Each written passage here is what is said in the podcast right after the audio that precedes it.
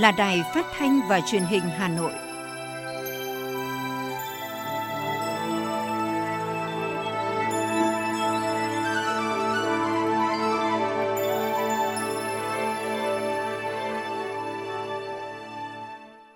Kính chào quý vị và các bạn, bây giờ là chương trình thời sự của Đài Phát thanh Truyền hình Hà Nội đang được phát trực tiếp trên sóng FM tần số 90 MHz. Tối nay thứ hai ngày 11 tháng 10 năm 2021 có những nội dung chính sau. Ủy viên Bộ Chính trị, Chủ tịch Quốc hội Vương Đình Huệ chủ trì và phát biểu khai mạc phiên họp thứ tư của Ủy ban Thường vụ Quốc hội. Đồng chí Đinh Tiến Dũng, Ủy viên Bộ Chính trị, Bí thư Thành ủy dự và chỉ đạo hội nghị công bố quyết định thành lập Đảng bộ Cục Thuế thành phố Hà Nội.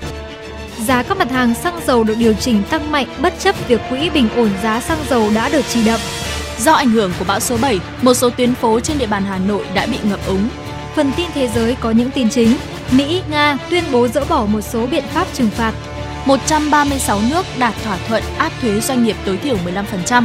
Myanmar bắt đầu tiêm vaccine ngừa COVID-19 cho học sinh trên 12 tuổi. Sau đây là nội dung chi tiết.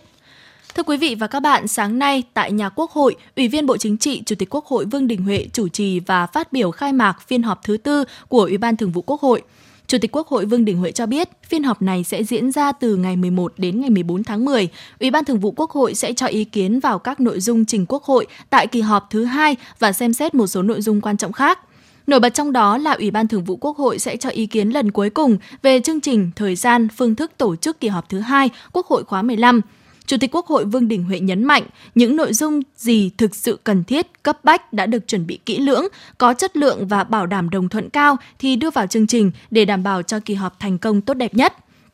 Trong trường hợp có một số nội dung cấp bách, cần thiết chưa được chuẩn bị kỹ lưỡng để đáp ứng yêu cầu thực tiễn, có thể báo cáo Quốc hội tổ chức kỳ họp chuyên đề ngắn theo hình thức trực tuyến trong năm nay. Chủ tịch Quốc hội cũng đề nghị Ủy ban Thường vụ Quốc hội thảo luận thống nhất về đề xuất một số đổi mới, cải tiến áp dụng tại kỳ họp thứ hai Quốc hội khóa 15 và việc tổ chức hoạt động chất vấn và trả lời chất vấn tại kỳ họp. Với tinh thần đổi mới, trách nhiệm kỹ lưỡng, và cuộc từ sớm từ xa, các cơ quan của Quốc hội, Ủy ban Thường vụ Quốc hội đã phối hợp chặt chẽ với các cơ quan hữu quan để chuẩn bị chu đáo, kỹ lưỡng các báo cáo, tờ trình để trình bày tại phiên họp đồng chí Vương Đình Huệ đề nghị Ủy ban Thường vụ Quốc hội với trách nhiệm của mình phát biểu thảo luận sâu sắc để phiên họp đạt chất lượng cao nhất với thời gian ngắn nhất là tiền đề để tổ chức thành công, rút ngắn thời gian kỳ họp thứ hai Quốc hội khóa 15. Trong phiên làm việc hôm nay, Ủy ban Thường vụ Quốc hội cho ý kiến về các báo cáo, tổng hợp ý kiến kiến nghị của cử tri và nhân dân gửi đến kỳ họp thứ hai Quốc hội khóa 15, kết quả giám sát việc giải quyết trả lời kiến nghị của cử tri gửi đến kỳ họp thứ 11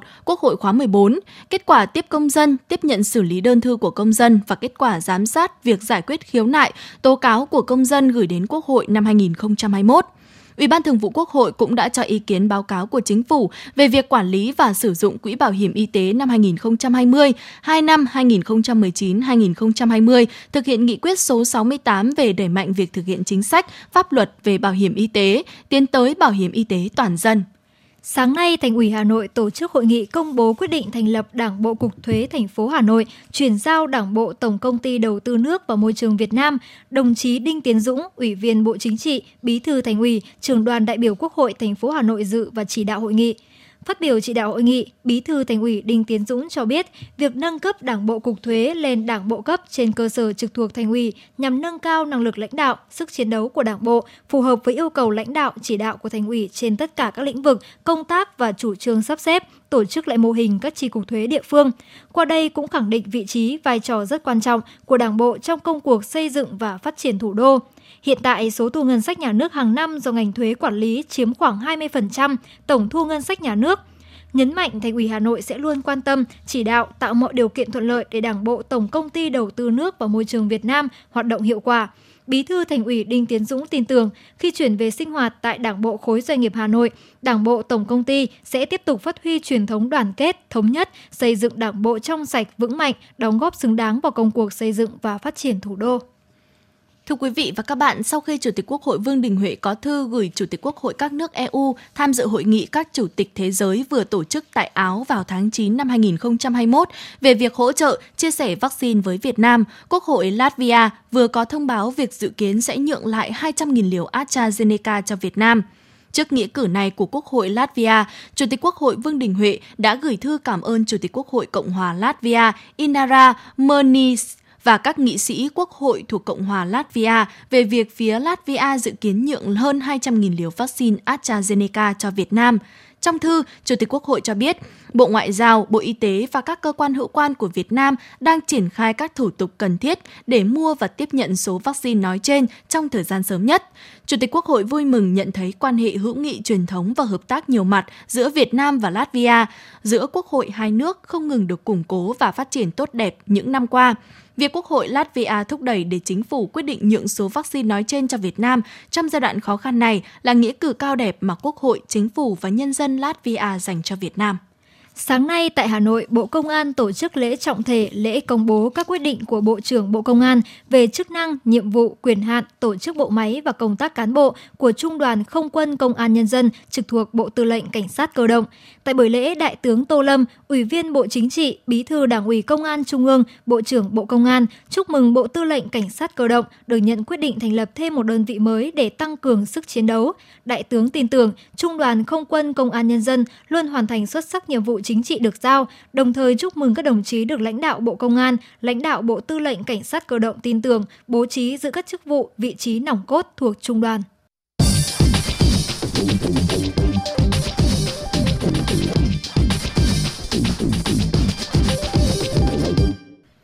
Quý vị và các bạn, 9 tháng năm 2021, dịch bệnh COVID-19 đã ảnh hưởng nặng nề đến phát triển kinh tế của thủ đô. Báo cáo kết quả thực hiện kế hoạch phát triển kinh tế xã hội 9 tháng năm 2021 của Sở Kế hoạch và Đầu tư cho thấy, tổng sản phẩm trên địa bàn GRDP quý 3 năm 2021 ước tính giảm 7,02% so với cùng kỳ năm trước do ảnh hưởng nặng nề từ đại dịch COVID-19 bùng phát, nhất là khu vực dịch vụ và các ngành công nghiệp xây dựng. Trước tình hình đó, những tháng cuối năm, Hà Nội quyết tâm triển khai kế hoạch phục hồi, phát triển kinh tế gắn với phòng chống dịch nhằm hoàn thành các mục tiêu đã đề ra.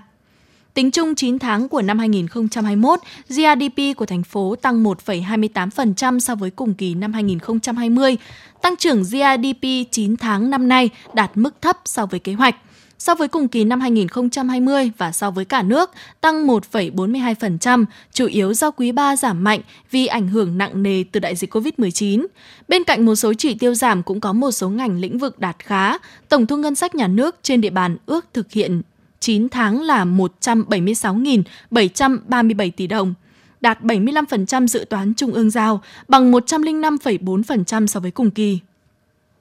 Chi ngân sách địa phương ước thực hiện 9 tháng đạt 42,7% dự toán năm và bằng 95,5% so với cùng kỳ. Khu vực nông lâm nghiệp và thủy sản 9 tháng của năm 2021 ước tính tăng 3% so với cùng kỳ năm 2020. Đây là khu vực ghi nhận tốc độ tăng đồng đều trong 3 quý do ít chịu ảnh hưởng của đại dịch.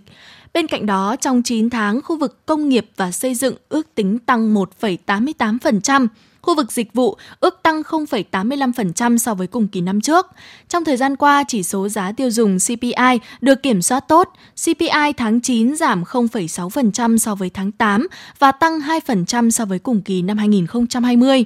CPI bình quân 9 tháng đầu năm tăng 1,54%. Trong tháng 9 có 8 trên 11 nhóm hàng có chỉ số giá giảm so với tháng trước. Các chính sách an sinh xã hội được thực hiện kịp thời, đầy đủ, đúng đối tượng, thành phố đã hỗ trợ trên 1,625 triệu lao động, người sử dụng lao động gặp khó khăn do đại dịch COVID-19 với kinh phí 559,389 tỷ đồng, trợ cấp cho hơn 84.000 người có công và thân nhân với số tiền 1.562 tỷ đồng. Nhận định về những kết quả mà thủ đô đạt được trong 9 tháng qua, Bí thư Thành ủy Đinh Tiến Dũng cho biết. Trong bối cảnh khó khăn thách thức rất là lớn do tác động của đại dịch COVID-19, nhưng với tinh thần đoàn kết và sáng tạo, Đảng bộ, chính quyền, lực lượng vũ trang, cộng đồng doanh nghiệp và người dân thủ đô đã đồng nhất một lòng nỗ lực cao thực hiện nghiêm các chỉ đạo của Bộ Chính trị, của Ban Bí thư, của Quốc hội, Chính phủ và Thủ tướng Chính phủ trong công tác phòng chống dịch cũng như trong nỗ lực thực hiện các nhiệm vụ phát triển kinh tế xã hội, quốc phòng, an ninh trên địa bàn. Trong tháng 10 và quý 4 năm 2021, thành phố sẽ tập trung chỉ đạo sản xuất, bảo đảm các chỉ tiêu đã đề ra trong năm 2021, phần đầu quý 4 tăng trưởng hơn 2,56%. Thành phố sẽ ban hành, thực hiện kế hoạch phục hồi, phát triển kinh tế gắn với phòng chống và kiểm soát dịch COVID-19. Trong đó các sở, ngành, quận, huyện, thị xã khẩn trương hướng dẫn tiêu chí sản xuất, kinh doanh thích ứng an toàn với dịch bệnh, xây dựng và thực hiện kế hoạch phục hồi, phát triển sản xuất, kinh doanh trong ngành, lĩnh vực, khu, cụm công nghiệp, đẩy mạnh các hoạt động thương mại, dịch vụ, hoạt động logistics, kích cầu tiêu dùng, quảng bá, xúc tiến đầu tư, thương mại, du lịch, đẩy mạnh thương mại điện tử, bình ổn thị trường, tạo điều kiện tối đa cho hoạt động lưu thông hàng hóa, bảo đảm thông suốt và tuân thủ đúng quy định về kiểm soát dịch, đồng thời tiếp tục kêu gọi đầu tư hạ tầng các khu, cụm công nghiệp và thúc đẩy hoạt động sản xuất gắn với bảo đảm an toàn dịch bệnh. Chủ tịch Ủy ban nhân dân thành phố Trung Ngọc Anh cho biết. Trong công tác phòng chống dịch COVID-19, thành phố tiếp tục thực hiện nghiêm chỉ đạo của Trung ương và của Thành ủy thành phố đẩy mạnh áp dụng các biện pháp phù hợp để tiếp tục kiểm soát tốt tình hình dịch bệnh COVID-19 trên địa bàn ưu tiên cho nhiệm vụ phòng chống dịch bệnh COVID-19, đặt mục tiêu chăm sóc bảo vệ sức khỏe tính mạng của người dân là trên hết trước hết, quyết tâm bảo vệ an toàn cho thủ đô, bảo đảm ngăn chặn đẩy lùi và khống chế dịch bệnh, thống nhất quan điểm xuyên suốt, chống dịch như chống giặc, phát huy vai trò lãnh đạo chỉ đạo của cấp ủy, chính quyền và sự chủ động ngay từ cơ sở, tăng cường kiểm tra giám sát, tuyệt đối không được lơ là chủ quan, mất cảnh giác, đồng thời tiếp tục đẩy mạnh triển khai các hoạt động bảo đảm an sinh xã hội, ra soát và đánh giá việc triển khai nghị quyết 68, tiếp tục vận động, huy động các nguồn lực xã hội tham gia đóng góp cho công tác chăm lo an sinh xã hội trong điều kiện phòng chống dịch giai đoạn mới. Thành phố cũng đẩy mạnh hoạt động xây dựng và giải ngân vốn đầu tư công, trong đó, các tổ công tác của thành phố định kỳ họp giao ban xây dựng cơ bản hàng tháng để đôn đốc, kiểm tra, tháo gỡ khó khăn trong giải ngân kế hoạch vốn và thực hiện các dự án. Các sở ngành, quận, huyện, thị xã, các chủ đầu tư tiếp tục đánh giá sát tình hình triển khai, thực hiện của các dự án này từ nay đến cuối năm để tiếp tục thực hiện điều chỉnh kế hoạch vốn từ các dự án không có khả năng giải ngân hết kế hoạch vốn sang các dự án có khả năng giải ngân tốt hơn. Ủy ban nhân dân thành phố cũng yêu cầu mỗi chủ đầu tư cần chủ động có giải pháp để tiếp tục tập trung thực hiện, đẩy nhanh tiến độ thực hiện dự án và giải ngân kế hoạch vốn năm 2021 và kế hoạch vốn năm 2020 kéo dài đồng thời tăng cường kỷ luật, kỷ cương trong triển khai kế hoạch đầu tư công. Các chủ đầu tư tập trung thực hiện giải ngân để đạt được kết quả như đã cam kết với Ủy ban nhân dân thành phố, giải ngân 100% kế hoạch vốn được giao và tăng cường công tác chuẩn bị dự án để bảo đảm đủ điều kiện bố trí vốn khởi công mới trong năm 2022. Ngày hôm nay, thông tin từ Tổng công ty Điện lực miền Bắc cho biết, cơn bão số 7 tuy cường độ không mạnh nhưng kết hợp với không khí lạnh đã gây mưa to đến rất to cho khu vực Bắc Bộ trong nhiều ngày. Các công ty điện lực trực thuộc Tổng công ty Điện lực miền Bắc đã chủ động triển khai nhiều biện pháp để giảm thiểu ảnh hưởng của bão và hoàn lưu bão. Tập đoàn Điện lực Việt Nam cho biết thêm, tính đến nay, về cơ bản, lưới truyền tải và phân phối vẫn vận hành bình thường, hầu như chưa bị ảnh hưởng do bão gây ra. Các hồ chứa thủy điện ở các khu vực có nguy cơ bị ảnh hưởng đều đang thực hiện theo đúng quy định. Dung tích phòng lũ còn lại của các hồ chứa thủy điện này trong khu vực Bắc Bộ và Bắc Trung Bộ vẫn còn rất lớn, khoảng 6,45 tỷ mét khối. Thưa quý vị, sáng nay, Phó Giám đốc Công ty Trách nhiệm hữu hạn một thành viên thoát nước Hà Nội Trịnh Ngọc Sơn cho biết, do ảnh hưởng bởi hoàn lưu bão số 7, trên địa bàn Hà Nội xảy ra mưa trên diện rộng, kéo dài, song cường độ mưa không lớn. Từ ngày 9 tháng 10 đến nay, công ty đã và đang triển khai ứng trực, bố trí công nhân tổ chức thu dọn vệ sinh, tua vớt rác tại các miệng thu, các tấm chắn vật cản, tập trung vận hành bơm, mở cửa phai, hạ mực nước trên hệ thống sông, hồ, điều hòa chính để hạ mực nước trên hệ thống, giảm thiểu úng ngập do mưa gây ra. Theo Trung tâm Dự báo Khí tượng Thủy văn Quốc gia, do ảnh hưởng của hoàn lưu vùng áp thấp suy yếu từ bão số 7 kết hợp với không khí lạnh, trên địa bàn Hà Nội sẽ tiếp tục có mưa to, có nơi mưa rất to, lượng mưa phổ biến từ 40 đến 80 mm. Các lực lượng của công ty sẵn sàng ứng trực theo đúng phương án bảo đảm an toàn, khắc phục kịp thời mọi sự cố trên hệ thống thoát nước, hạn chế tối đa mức độ và thời gian úng ngập khi có mưa lớn xảy ra. Sau cơn mưa lớn trong đêm hôm qua và sáng nay do ảnh hưởng của bão số 7, một số tuyến phố trên địa bàn Hà Nội đã bị ngập úng. Bình thường ngất mưa khoảng 30 phút đến 1 giờ thì nước rút hết. Tuy nhiên đến đầu giờ chiều nay, nước tại một số tuyến phố vẫn chưa rút cạn. Tại ngã tư đường Tố Hữu, đường Lương Thế Vinh, quận Nam Từ Liêm xảy ra tình trạng ngập úng kéo dài khoảng 500 mét. Các phương tiện di chuyển khó khăn, có đoạn ngập sâu từ khoảng 30 đến 50 cm, khiến một số xe mô tô bị chết máy. Đặc biệt đoạn đường gom trên đại lộ Thăng Long, đoạn qua thiên đường Bảo Sơn, nước bị ngập nước khoảng 20 cm mỗi khi ô tô đi qua tạo sóng lớn, khiến xe máy đi lại khó khăn. Mưa lớn cũng khiến có những đoạn trên các đường như Tố Hữu, Nguyễn Văn Trác bị ngập sâu hơn 40 cm, các phương tiện di chuyển chậm chạp. Nguyên nhân của việc ngập nước là do lượng mưa lớn từ nhiều ngày, lượng nước dồn ứ vượt sức tiêu thoát của hệ thống cống và hệ thống sông. Do nước sông Nhuệ dâng cao nên tại đại lộ Thăng Long xuất hiện điểm ngập úng từ 10 đến 20 cm.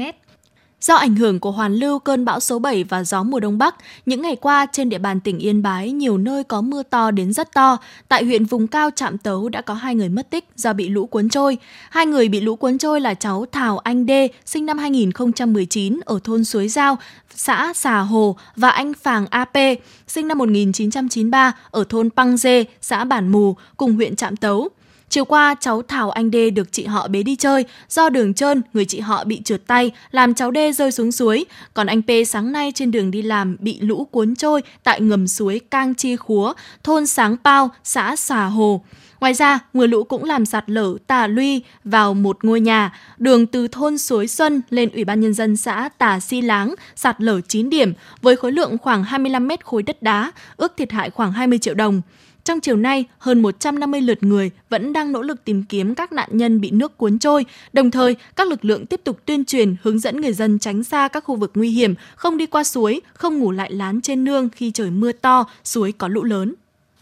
Khoảng 9 giờ 20 phút ngày hôm nay, do mưa lớn kéo dài một cây me cổ thụ trên phố Lý Thái Tổ, quận Hoàn Kiếm, Hà Nội bất ngờ đổ xuống đè lên một ô tô đang đỗ dưới lòng đường. Ghi nhận tại hiện trường, cây me có tuổi đời hàng chục năm, đường kính khoảng 60 cm đã bật gốc và đè lên xe ô tô Toyota Camry. Nhận được tin báo, công an quận Hoàn Kiếm đã điều động một xe cứu hỏa tới hiện trường phối hợp cùng công nhân cây xanh để cưa cây, giải phóng giao thông tại khu vực. Thông tin ban đầu, xe ô tô bị hư hỏng toàn bộ phần đuôi, hai bánh xe bị nổ vì sức nặng của cây cổ thụ. Cây me bị đổ vẫn xanh tốt và không có dấu hiệu mục ruỗng, vụ việc không gây thiệt hại về người. Liên Bộ Công Thương Tài chính mới có thông báo điều chỉnh giá xăng dầu áp dụng từ 15 giờ ngày hôm nay. Theo đó, giá xăng E5 RON92 không cao hơn 21.683 đồng một lít, tăng 967 đồng một lít so với giá hiện hành. Giá xăng RON 953 không cao hơn 22.879 đồng một lít, tăng 934 đồng một lít so với giá bán lẻ hiện hành. Giá dầu diesel 0.05S không cao hơn 17.545 đồng một lít, tăng 959 đồng một lít so với giá bán lẻ hiện hành. Giá dầu hỏa không cao hơn 16.622 đồng một lít, tăng 979 đồng một lít so với giá bán lẻ hiện hành. Dầu ma rút 180 CST 3.5S không cao hơn 17.097 đồng một kg, tăng 517 đồng một kg so với giá bán hiện hành. Như vậy, trong kỳ điều hành giá xăng dầu chiều nay, giá các mặt hàng xăng dầu được điều chỉnh tăng mạnh bất chấp việc quỹ bình ổn giá xăng dầu đã được chi đậm. Bộ Xây dựng đang đề xuất sửa đổi luật kinh doanh bất động sản, luật nhà ở. Đây là hai luật có sức ảnh hưởng lớn và trực tiếp đến thị trường bất động sản cũng như các doanh nghiệp. Hiện Bộ Xây dựng đang đề xuất sửa đổi luật kinh doanh bất động sản nhằm hoàn thiện pháp luật, tháo gỡ khó khăn, vướng mắc, tạo điều kiện thuận lợi trong hoạt động kinh doanh bất động sản. Cùng với đó, luật nhà ở cũng được đề xuất sửa đổi. Đây là hai luật quan trọng có ảnh hưởng lớn và trực tiếp đến thị trường bất động sản cũng như các doanh nghiệp hoạt động trong lĩnh vực này. Theo dự kiến chương trình xây dựng luật và pháp lệnh năm 2022, dự án luật đất đai sửa đổi sẽ được cho ý kiến tại hai kỳ họp trong năm 2022 và thông qua tại kỳ họp tháng 5 năm 2023 của Quốc hội khóa 15. Đây là một trong những luật được cả người dân và doanh nghiệp mong đợi với kỳ vọng gỡ bỏ những nút thắt trồng chéo, khơi thông nguồn lực đất đai, giúp ổn định đời sống xã hội. Do đó, Bộ Xây dựng đề xuất chỉnh sửa luật kinh doanh bất động sản và luật nhà ở cũng là để phù hợp với luật đất đai mới, phù hợp với chương trình của Quốc hội. Một số tờ báo những ngày qua đưa tin về việc Việt Nam dự kiến mở cửa hoàn toàn với khách du lịch quốc tế từ tháng 6 năm 2022. Ông Nguyễn Trùng Khánh khẳng định Việt Nam chưa xác định thời điểm mở cửa toàn bộ du lịch quốc tế. Tổng cục Du lịch, Bộ Văn hóa Thể thao và Du lịch chưa có bất kỳ đề xuất nào liên quan đến thời điểm mở cửa toàn bộ. Trước mắt, Bộ Văn hóa Thể thao và Du lịch và Ủy ban nhân dân tỉnh Kiên Giang phối hợp thí điểm đón khách quốc tế đến Phú Quốc. Lãnh đạo Tổng cục Du lịch khẳng định, sau khi có tổng kết đánh giá kết quả triển khai thí điểm đón khách du lịch quốc tế ở Phú Quốc, trên cơ sở đó, Bộ Văn hóa Thể thao và Du lịch mới xem xét tiếp tục mở rộng ra một số địa phương đủ điều kiện khác.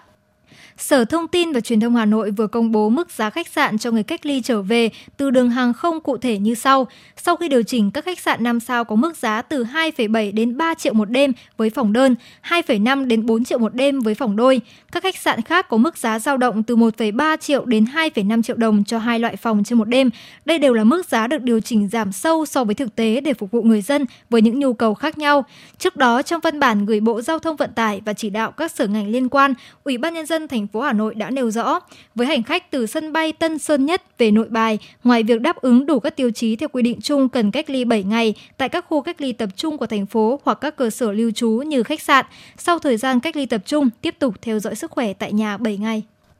Ủy ban nhân dân thành phố vừa ban hành văn bản về chính sách hỗ trợ người lao động, người sử dụng lao động bị ảnh hưởng bởi đại dịch COVID-19 từ quỹ bảo hiểm thất nghiệp. Với người lao động sẽ được hỗ trợ bằng tiền mặt, thời gian triển khai hỗ trợ từ ngày 1 tháng 10 năm 2021 đến ngày 31 tháng 12 năm 2021. Tùy thời gian đóng bảo hiểm thất nghiệp, người lao động sẽ nhận được các mức hỗ trợ khác nhau. Ủy ban nhân dân thành phố Hà Nội yêu cầu các cơ quan, đơn vị chức năng triển khai chính sách hỗ trợ người lao động, người sử dụng lao động từ quỹ bảo hiểm thất nghiệp, bảo đảm nguyên tắc đóng hưởng, chia sẻ và công bằng. Việc triển khai cần đơn giản về thủ tục, kịp thời, đúng đối tượng, an toàn, hạn chế tụ tập đông người để phòng chống dịch COVID-19. Do đó, người lao động nên nhận tiền qua tài khoản cá nhân. Trong quá trình thực hiện, các bên cần tăng cường thanh tra, kiểm tra, kiên quyết xử lý các trường hợp lợi dụng, trục lợi chính sách.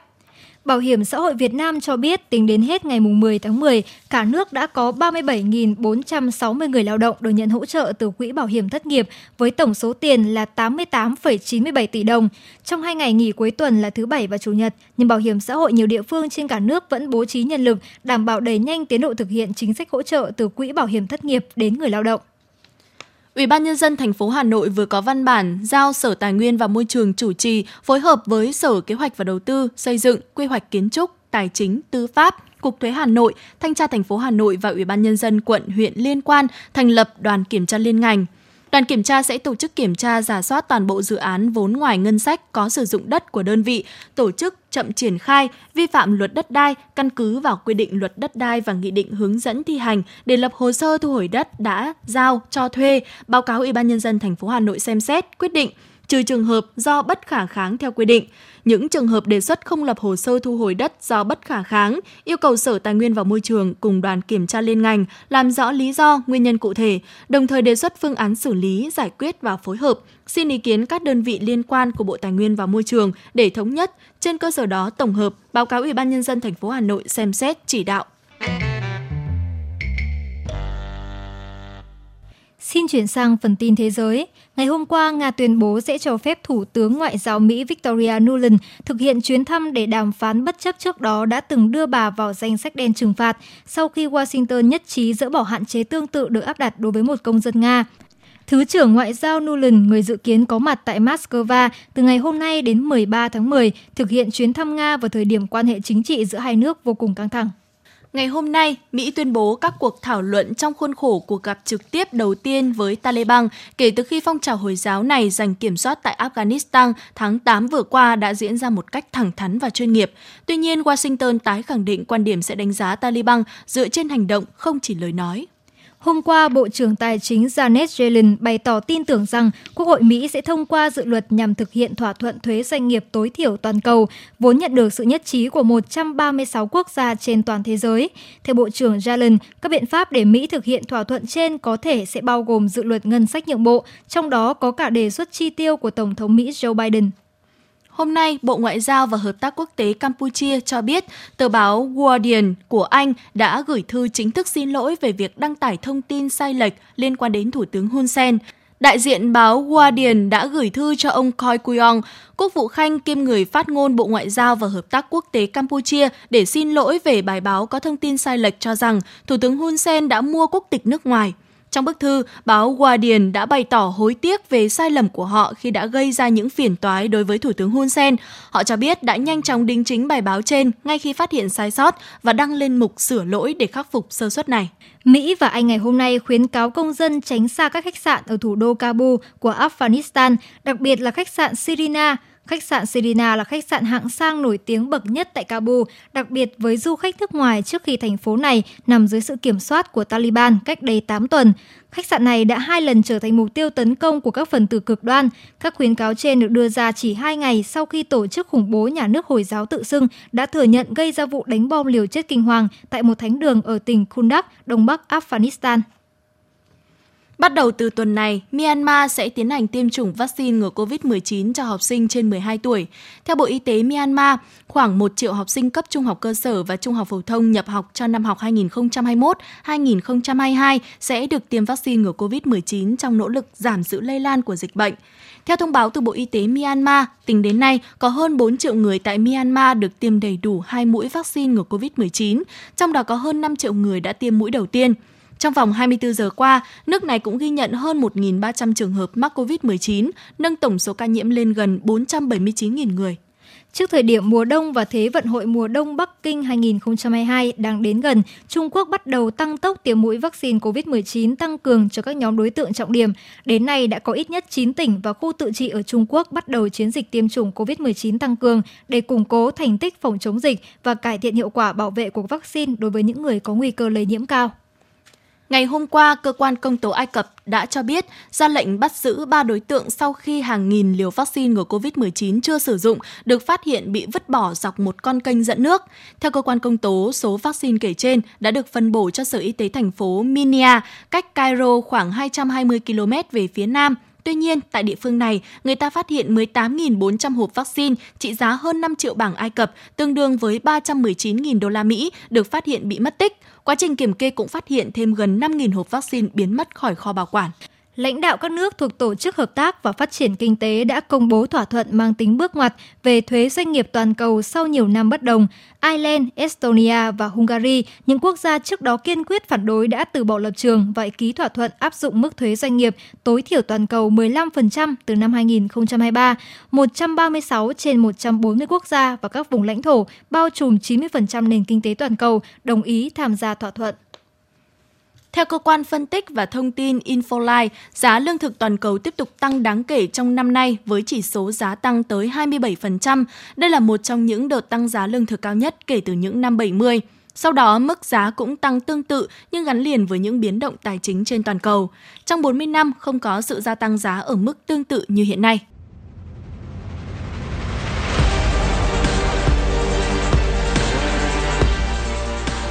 Bản tin thể thao Bản tin thể thao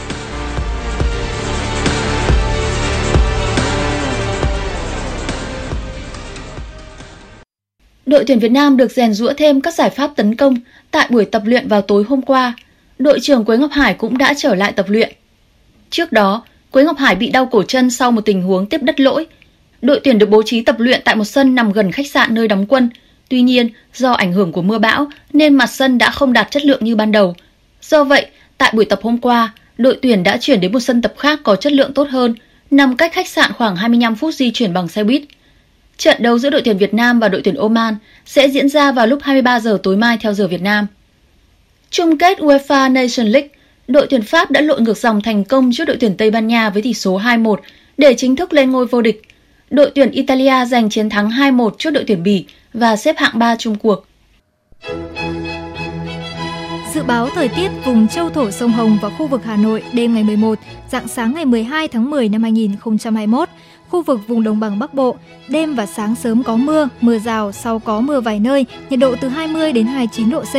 Vùng núi Ba Vì Sơn Tây, đêm có lúc có mưa, ngày không mưa, nhiệt độ từ 21 đến 27 độ C. Ngoại thành từ Phúc Thọ tới Hà Đông, đêm và sáng sớm có lúc có mưa, mưa rào, sau không mưa, nhiệt độ từ 22 đến 28 độ C. Khu vực phía Nam từ Thanh Oai, Thường Tín đến Ứng Hòa, đêm và sáng sớm có lúc có mưa, mưa rào, sau không mưa, nhiệt độ từ 21 đến 28 độ C. Khu vực Mê Linh, Đông Anh, Sóc Sơn, đêm có lúc có mưa, ngày không mưa, nhiệt độ từ 21 đến 27 độ C. Khu vực trung tâm thành phố Hà Nội, đêm và sáng sớm có lúc có mưa, mưa rào, sau không mưa, nhiệt độ từ 22 đến 28 độ C. Trước đây tôi thích ăn đồ mặn, vợ tôi kêu ca, nhưng tôi không nghe Hai năm trước tôi phải nhập viện vì một cơn đột quỵ do huyết áp quá cao. Bác sĩ nói một trong những nguyên nhân chính của căn bệnh là tôi ăn nhiều đồ mặn. Căn bệnh này không chỉ làm khổ tôi mà còn biến tôi trở thành gánh nặng cho gia đình. Ăn nhiều muối, bột canh, hạt nêm, nước mắm, nước tương có thể dẫn đến tăng huyết áp và đột quỵ. Tổ chức Y tế Thế giới khuyến cáo chỉ nên ăn dưới 5 gram muối mỗi ngày, nhưng chúng ta hiện đang ăn gấp đôi số lượng đó. Giảm một nửa lượng muối ăn ngày bằng cách cho bớt muối, chấn nhẹ tay, giảm ngay đồ mặn. Quý vị và các bạn vừa nghe chương trình thời sự của Đài Phát thanh và Truyền hình Hà Nội, chịu trách nhiệm sản xuất Phó Tổng Giám đốc Nguyễn Tiến Dũng, chương trình do biên tập viên Xuân Luyến, đạo diễn Kim Oanh, các phát thanh viên Thủy Linh, Hồng Hạnh cùng kỹ thuật viên Mạnh Thắng thực hiện. Xin chào và hẹn gặp lại trong chương trình thời sự sau.